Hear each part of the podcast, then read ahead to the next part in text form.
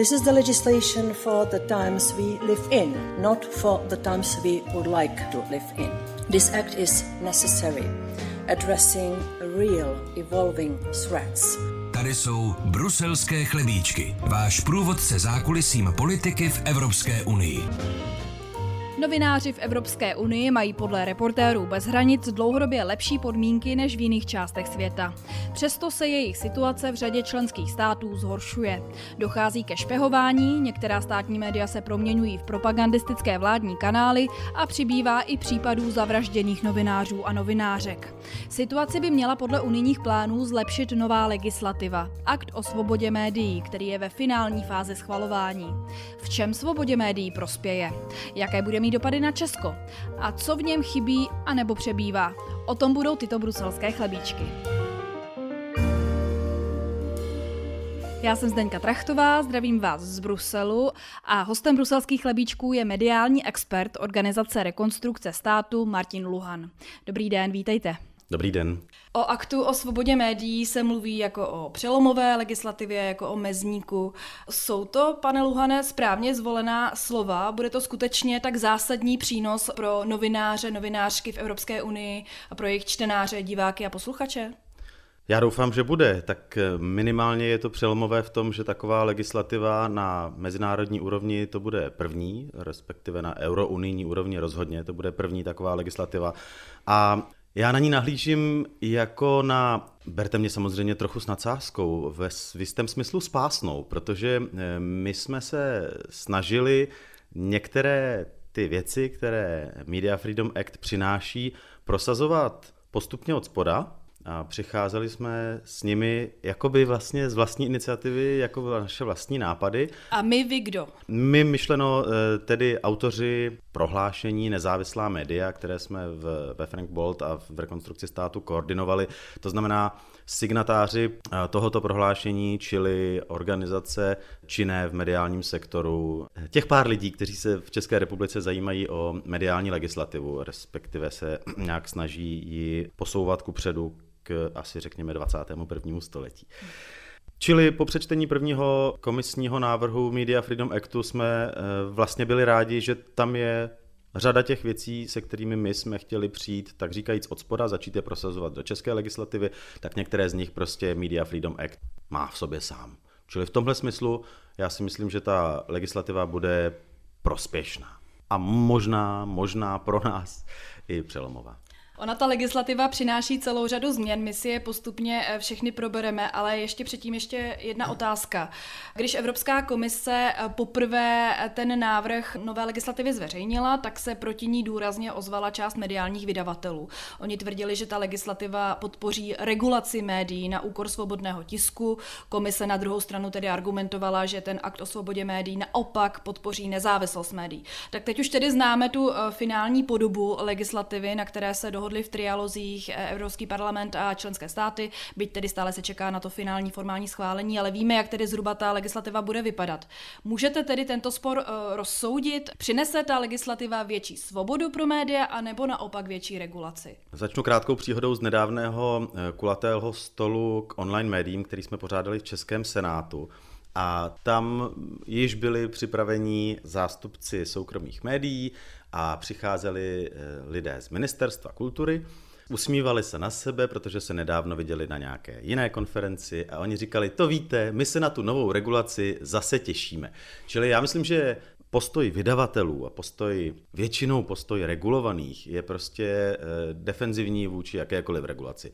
Čili to ostré odsouzení, ta ostrá reakce byla očekávaná, předpokládám, že i politici ji očekávali a dnes se ukazuje, že se dokázali shodnout na, na kompromisu, který bude jednoznačně spíše média chránit, mediálnímu, mediální pluralitě eh, spíš prospívat a co se týče omezení svobody projevu, respektive omezení působnosti vydavatelů, tak tam v podstatě zůstává jedna, dvě drobné větičky o tom, že by bylo potřeba je vyžadováno tedy Media Freedom Actem, aby vydavatelé zajistili nezávislost redakčních rozhodování. Tak to, se, to mně rozhodně nepřipadá jako nějaké omezení svobody tisku. Hmm.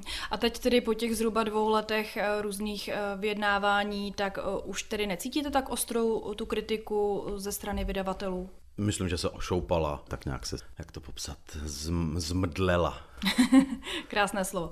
Média by podle aktu o svobody médií měla tedy mít nově povinnosti zveřejňovat informace o své vlastnické struktuře. Bude to mít podle vás nějaký dopad na mediální scénu v Česku? Fungují u nás ještě nějaká média, u kterých vlastně nevíme, jaká je ta vlastnická struktura? A chybí nám tyto informace? Českém mediálním prostředí vlastnictví médií mapují často neziskové organizace. Vydávají různé mapy složitých eh, vlastnických struktur médií a tak dále a tak dále. Což tedy eh, vypadá, že je věc, která by mohla pro příště odpadnout. Jedině dobře z mého pohledu.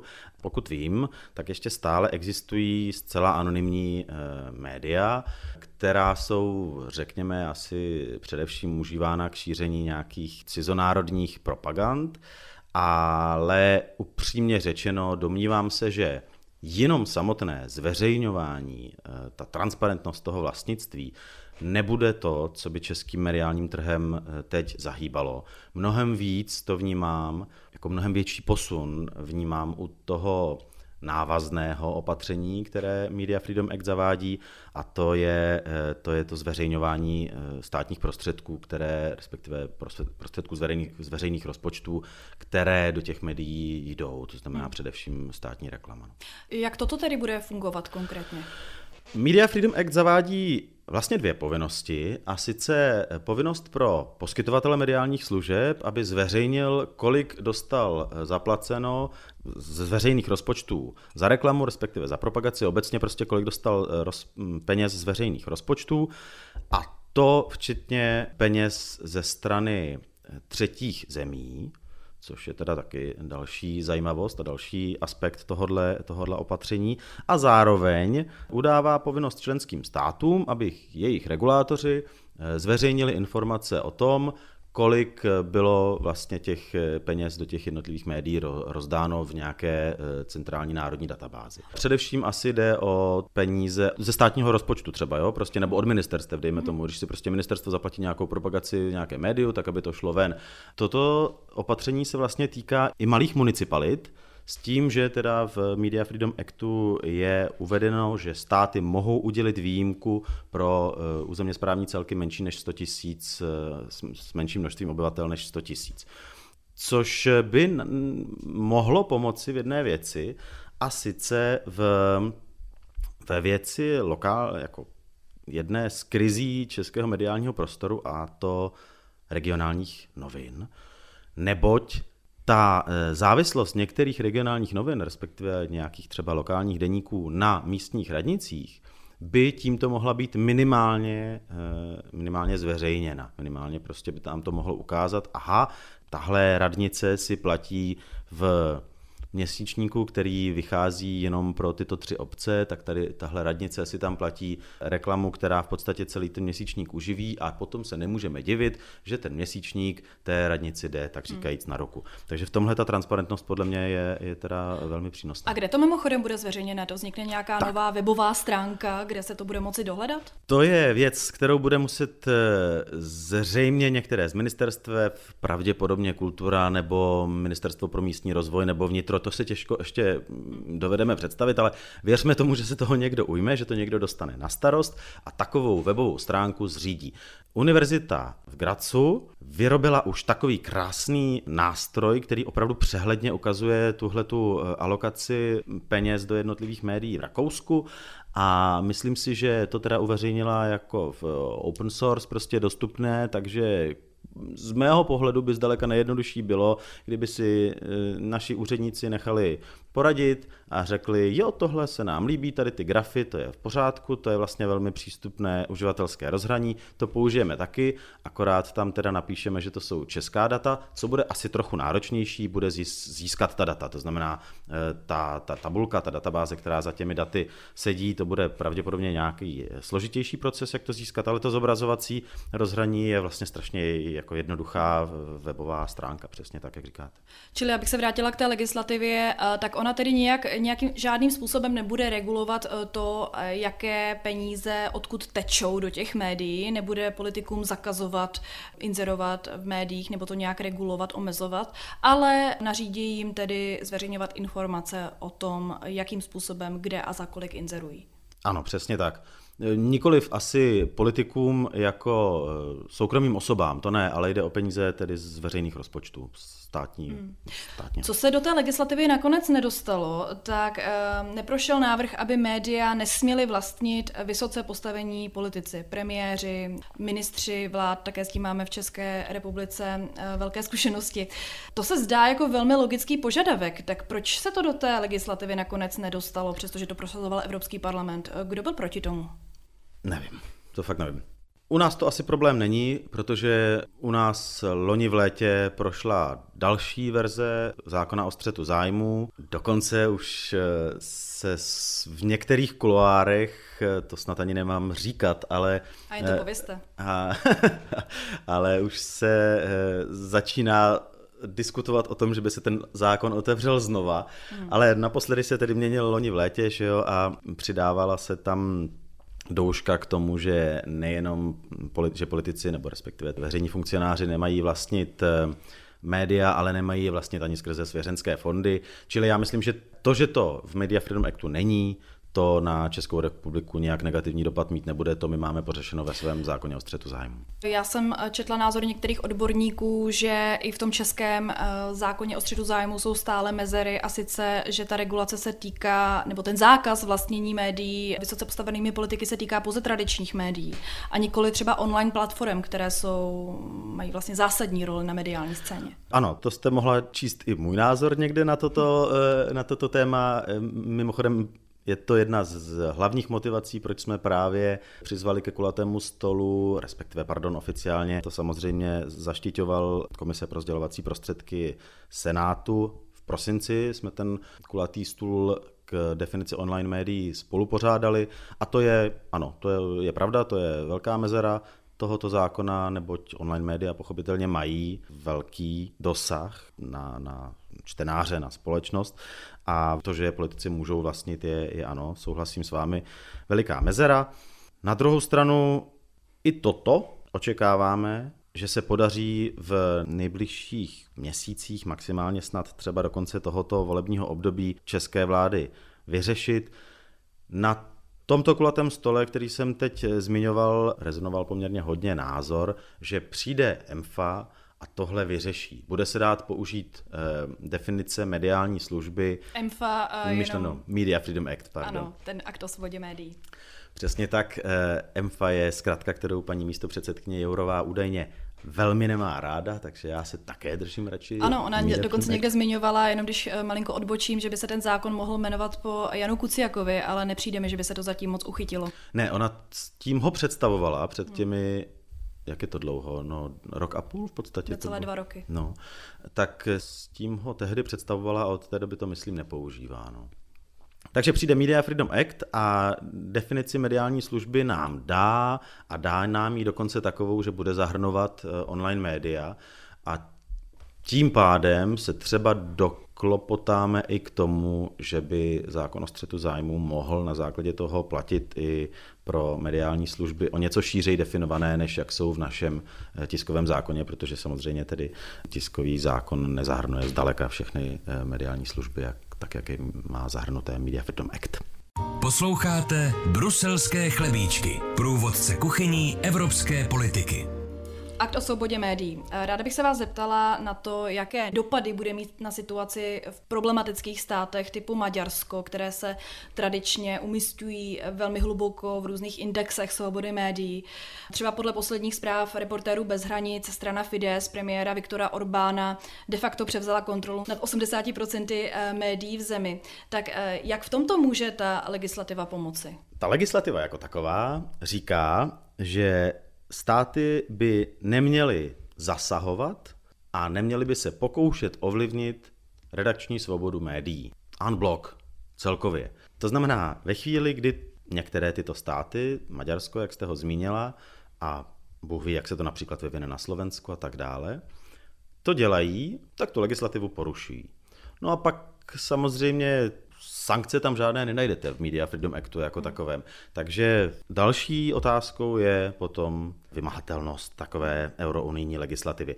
Nicméně ta pomoc přichází právě v tom, že tato legislativa něco jasně říká, to znamená stanovuje jakousi základní hranici, startovní čáru, prostě základy pro něco, na čem se dá stavět. Tak v tom si myslím, že, že může být vlastně velmi nápomocná i v, v zemích, které nemáme samozřejmě křišťálovou kouli, ale můžeme očekávat, že se nechystají kompletně změnit svůj přístup na základě schválení Media Freedom Actu.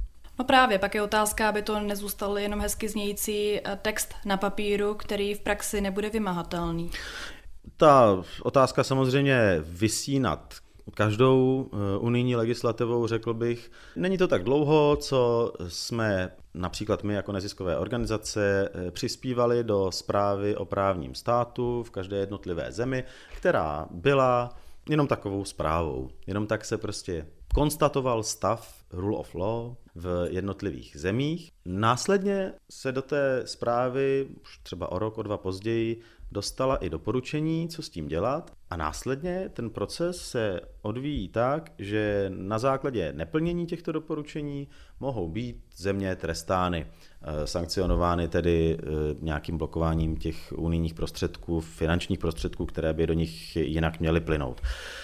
Prostě v legislativě, konkrétně v tomto textu, to těžko může být jednoznačněji, těžko to může být lépe a vymahatelnost je potom mnohem komplexnější, v podstatě politická otázka, aspoň z mého pohledu. A nicméně i tak to vnímám jako, jako prostě přínosné. Už proto, že to vlastně dává do ruky, když to řeknu teda možná nepěkně v dnešním kontextu, náboje, Například občanské společnosti v těch eh, zemích, kde, kde ta svoboda médií trpí. Na základě aktu o svobodě médií vznikne také nová celoevropská novinářská organizace, která bude združovat novinářská združení, organizace eh, ze všech členských států. Eh, jmenovat se bude Evropský sbor pro mediální služby. Tak můžete vysvětlit, co bude mít tato organizace za úkol? On to bude spíš eh, sbor regulátorů, než že by to byl eh, soubor novinářských organizací. Ty asi zůstanou fungovat eh, vedle toho, možná občas i třeba v, kontrastu s tímto evropským sborem.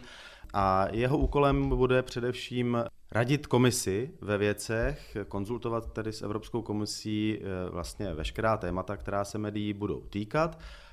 Dále potom bude prostorem pro regulátory, tedy pro ty jednotlivé členy, v každé, z každého členského státu tam bude jeden člen a e, ti jednotliví členové budou moci zaprvé sdílet svou spoje, společné e, starosti a tím pádem si předávat nějakou best practice a zároveň vlastně řešit e, problémy, které, jaksi regulatorní problémy, které by mohly přesahovat hranice jednotlivých států a plus zároveň tenhle sbor má dokonce konkrétně vyčleněnou povinnost věnovat se případným ohrožením z z vnějšku, to znamená ze států mimo Unie. Ale opět tedy tato organizace nebude mít možnost nějak třeba penalizovat eh, členské státy nebo její členské organizace, které by třeba nějakým způsobem porušovaly ten eh, akt o mediální eh, svobodě.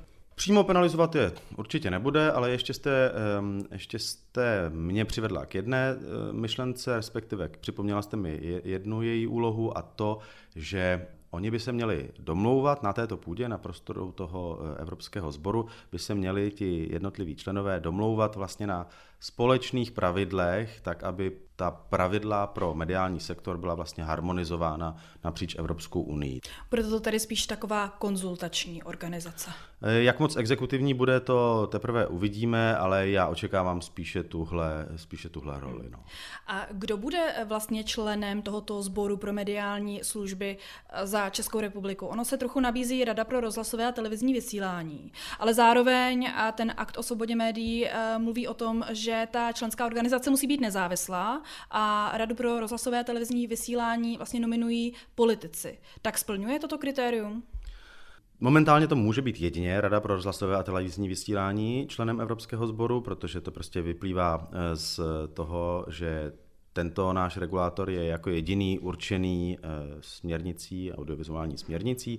A nicméně Teoreticky by to výhledově mohl být i někdo jiný, mohla by to být i nějaká jiná instituce, eh, protože audiovizuální směrnice umožňuje určit více odpovědných regulátorů, třeba za různé části toho, toho eh, sektoru.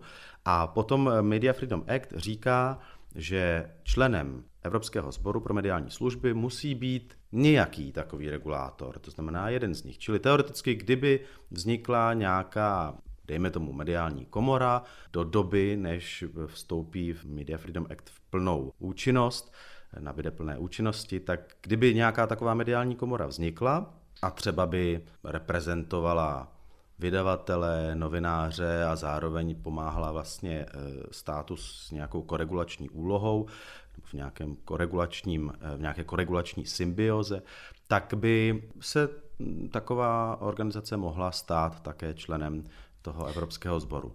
No a co se nezávislosti e, RRTV, takzvané Velké vysílací rady, týče, tam by se samozřejmě dalo na eh, nezávislosti na politicích hodně pracovat. Eh, už teď bych řekl, že co do pojistek politické nezávislosti jsou na tom třeba lépe podle nového systému volené rady České televize a Českého rozhlasu, takže i nějakým takovým směrem by se volba do eh, Rady pro rozhlasové a televizní vysílání mohla posouvat. Ony ty zákony vždy říkají, že ta autorita, to, to těleso má jednat nezávisle, takže to se asi dnes dá v podstatě říct, že RRTV naplňuje, ale ten způsob volby by tedy já si dovedu představit samozřejmě jako více odstíněný od, od závislosti na politické reprezentaci. Vy samozřejmě vidíte eh, pravděpodobně více než já do zákulisí těchto plánů české politické reprezentace, tak eh, jaký je tedy plán? Eh, vyšlou do tohoto sboru, tedy Radu pro rozhlasové a televizní vysílání, anebo iniciují vznik nějakého nového orgánu, když použiju toto ošklivé slovo? Mluvil jsem s lidmi z Ministerstva kultury a ti říkali, že to určitě bude RRTV. Další věc, kterou přináší akt o svobodě médií a která mě jako zástupkyně Českého rozhlasu velmi zajímá, je financování veřejnoprávních médií.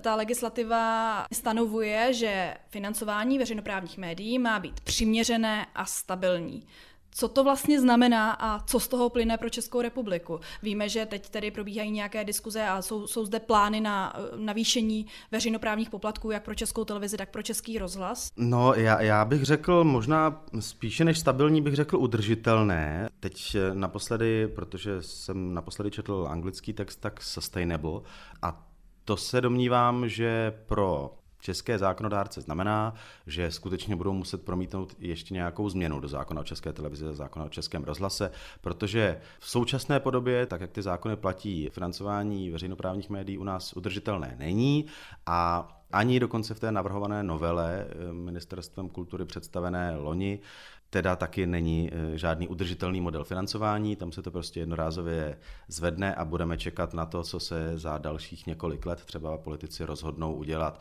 Takže většinu těch paragrafů nebo většinu těch odstavců, které se věnují veřejnoprávním médiím podle Media Freedom Actu, vlastně Česká republika splňuje, ale ta udržitelnost teda financování České televize a Českého rozhlasu na té se bude muset ještě zapracovat v nějaké novele, tak aby prostě nebylo financování České televize a Českého rozhlasu závislé na tom, jak si zrovna momentální politická reprezentace, momentální poslanci usmyslí, že je potřeba jako stanovit výši koncesionářského poplatku jenom tak z toho, jak zrovna fouká vítr. A ten akt o svobodě médií by tedy mohl být takovým vhodným pošťouchnutím pro českou politickou reprezentaci, aby k takovéto legislativě směřovali. Přesně tak, jak říkáte, a zároveň eh, Media Freedom Act by měl být, doufejme, pošťouchnutím politické reprezentaci k tomu, aby udělala i další změny v mediální legislativě, na které už dlouho čekáme. A které třeba změny? Jednou z těch potřebných věcí je transparentnost toho financování, to znamená eh, zveřejňování toků z veřejných rozpočtů do médií a to až na jednotlivá média. No, to jsme zmiňovali. A další je například změny pravidel v hospodářské soutěži na mediálním trhu. U nás eh, soutěž na mediálním trhu je jednou z největších bolístek, to dobře víme, eh, hovoří se, nebo nejčastěji se používá slovo oligarchizace. Pravidla pro soutěžení na mediálním trhu mají být odlišná od běžných pravidel hospodářské soutěže. Je to celkem pochopitelné, protože slučování médií nebo prostě mít velký vliv v médiích, vlastnit vícero médií, neznamená například mít veliký hospodářský úspěch, mít veliký e, konglomerát, který má veliké obraty, ale má to velký dopad na společnost, protože ta média mohou mít vliv na společnost nejenom skrze jaksi své hospodářské úspěchy a samozřejmě mají. A proto dává velký smysl, aby pravidla pro slučování na mediálním trhu, respektive pravidla pro hospodářskou soutěž na mediálním trhu, byla specifická vůči těm běžným pravidlům. To Media Freedom Act eh, nařizuje, to budeme muset v České republice také zavést. Poměrně eh, kontroverzní a spornou součástí té legislativy eh, bylo použití špionážního softwaru na sledování, špehování novinářů a ochrana jejich zdrojů. A tady vlastně proti této části legislativy se vymezovala překvapivě třeba i Francie. Tak jak to nakonec tedy dopadlo? Za jakých podmínek, za jakých okolností budou moct členské státy ty špionážní softwary vůči novinářům použít. Nakonec to dopadlo tak, že vypadla eh, klauzule, kterou právě Francie a další eh, země v radě prosazovali. Ta klauzula byla poměrně obecná a říkala, že v případě ohrožení národní bezpečnosti je možné eh, spyware aplikovat na novináře a tak dále. Takže Sledoval jsem například reakce různých eh, evropských žurnalistických asociací. Eh, Evropská federace žurnalistů, jedna z největších tedy evropských novinářských asociací, vydala prohlášení po skončení trialogu, kde se tohle dohodlo velmi nadšené, byli vlastně strašně rádi, že se jim jejich lobbying podařil a že nebude možné tedy špionit na novinářích a na jejich zdrojích. Samozřejmě přísně vzato eh, to v jednotlivých případech při schválení nějakou soudní nebo jinou autoritou a při stíhání některých trestných činů možné je, ale prostě eh, nebude stačit státům ta výjimka národní bezpečnosti, která nebyla potom v tom textu nějak dále eh, blíží upřesněná, specifikovaná, to znamená, mohlo by to být takový, takový biankošek pro ně. No na druhou stranu třeba síť EDRY, která se dlouhodobě věnuje digitálním právům, respektive právům lidí eh, na internetu, tak vydala prohlášení, ve kterém dávají najevo, že jsou naprosto zdrceni, protože prostě bojovali za to, aby jakékoliv používání spywareu ve vztahu k novinářům bylo zakázáno. Tento blokový centrální zákaz tedy v tom textu nakonec není. Co se týče dopadu na Česká média, já musím říct, že naštěstí se domnívám, že tohle momentálně v České republice není vlastně nějak závažný problém. Že by novináři tady byli nějak um, hromadně odposloucháváni nebo jim byly čteny jejich um, komunikace? Přesně tak, že by k tomu stát třeba přistupoval preventivně a tak to, to se pokud vím v České republice neděje. Vy jste na začátku zmiňoval, že ta legislativa eh, je přelomová, tuším, že jste zmiňoval i slovo výraz spásná. Je tam ale na, naopak něco, co třeba v té legislativě podle vás chybí? Je tam něco, co tam sice nechybí, ale eh, je to tam eh, podle mě nesprávně nebo nedotaženě. Navzdory tomu, že teď vlastně nově 17. února vstoupí v plnou platnost Digital Services Act, který upravuje práva uživatelů na mimo jiné tedy na sociálních sítích, na velkých online platformách, tak ehm, Media Freedom Act zavádí eh, vlastně výjimku z pravidel eh, na velkých online platformách, která říká, že pokud o sobě uživatel eh, takovéhle velké online platformy prohlásí, že je médium a že má nějakou redakci a že je dokonce, nebo podílí se na nějaké samoregulaci, to znamená je třeba členem nějaké, eh, nějakého samoregulačního eh, orgánu, tak v tu chvíli se na něj vztahuje výjimka z možnosti omezovat nebo mazat jeho obsah a sociální sítě, když to zjednoduším, nebo tedy ty velké online platformy, ve chvíli, kdy zjistí, že nějaký obsah tohoto uživatele, který se prohlásil za médium, je závadný a neodpovídá jejich podmínkám, tak ho nemohou smazat, ale musí toho uživatele notifikovat a minimálně 24 hodin mu dát k nápravě. Což eh, zní vlastně do jisté míry správně ve chvíli, kdy my nechceme dát moc eh, Facebooku nad tím, co publikuje česká televize nebo jiná renomovaná média, ale ve chvíli, kdy se na to podíváme z druhé strany, tak si můžeme všimnout, že jde o vlastně velmi nebezpečná zadní vrátka pro kohokoliv, kdo bude chtít šířit nějakou drastickou dezinformaci, protože prostě na ten obsah se nebude smět sáhnout a 24 hodin je strašně moc na to, aby se rozšířil po kdekoliv po celém světě samozřejmě. Takže prostě ta výjimka se mně zdá v tomhle případě nadbytečná a, a nesystémová vzhledem k tomu, že nově platí DSA. Myslíte si, že když se za deset let eh, podíváme na mediální situaci třeba v tom zmiňovaném Maďarsku, které už jsme tady, na které už jsme tady narazili, že si řekneme, ano, během těch deseti let došlo k výraznému zlepšení mediální situace a eh, je to díky tomuto aktu o svobodě médií?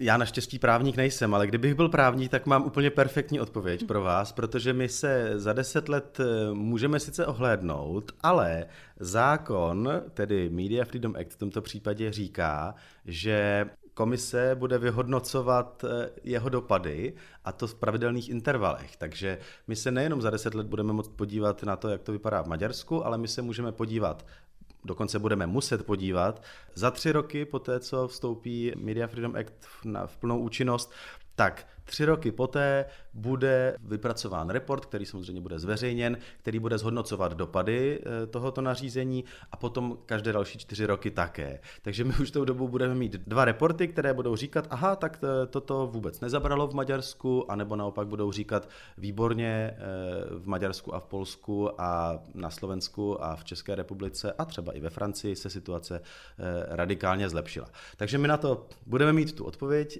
ale protože se asi ptáte na to, jak si to představuju já, tak já doufám, že, že ano. Jak jsem říkal, i v těch pochromaných demokraciích nám takový zákon, takové nařízení dává oporu pro aktivitu občanské společnosti. I kdyby nám nedával nic jiného, i kdyby bylo unijní právo zcela bezzubé vůči tomu, co se děje v těch jednotlivých zemích, tak dává oporu pro aktivitu občanské společnosti a to si myslím, že, že není málo. Právě občanská společnost, respektive občané vůbec, teď nemyslím jenom neziskovky, prostě občané, utvářejí své státy a tím pádem, když oni mají nějakou oporu, tak mohou dosáhnout změn. Tak já věřím, že ano. Věřím, že za deset let eh, si řekneme, bylo dobře, že Media Freedom Act vznikl. Krásný pozitivní konec. Hostem bruselských chlebíčků byl mediální expert organizace Rekonstrukce státu Martin Luhan. Děkuji moc za rozhovor. Já vám děkuji za pozvání. Naslyšenou. A o čem se v těchto dnech mluví v Bruselu? Unijní lídři, nebo minimálně Petr Fiala, se před čtvrtečním samitem připravovali na dlouhé a těžké vyjednávání a přesvědčování maďarského premiéra Orbána, aby přestal blokovat víceletou finanční pomoc pro Ukrajinu. Nakonec bylo k překvapení mnohých hotovo za pět minut. Dohoda s Orbánem se upekla předem v menší skupince lídrů. Server Politico mluví mimo jiné o diplomatickém šarmu italské premiérky Meloniové. Šéfka Evropské komise von der Leyenová vyloučila, že by Orbán dostal nějaké zákony zákulisní přísliby. Ten týžden se Evropskou čtvrtí v Bruselu, zejména v okolí Evropského parlamentu, linul pach hnoje a hořících pneumatik. Protestující farmáři v den samitu přišli lídrům vyčinit kvůli klimatické politice Evropské unie, levnému dovozu a byrokracii. Farmářské protesty se v poslední době šíří Evropou jako lavina. 27. stojí před novým velkým problémem a lídři si to uvědomují. V den samitu se tak s protestujícími zešla šéfka komise von der Leyenová i několik premiérů. Evropská komise by tento týden měla vydat nová doporučení klimatických cílů k roku 2040. Připomínám, že tzv. klimatický balíček, který už je dávno v procesu, počítá se snížením emisí do roku 2030 o 55% ve srovnání s rokem 1990. Komise zřejmě doporučí, aby v roce 2040 toto snížení bylo na úrovni 90% a 27. se tak přiblížila svému vysněnému cíli klimaticky neutrální Evropy do poloviny století. Z těchto bruselských chlebíčků je to pro dnešek vše. Díky moc za poslech. Jsme rádi, že vás unijní dění dál zajímá.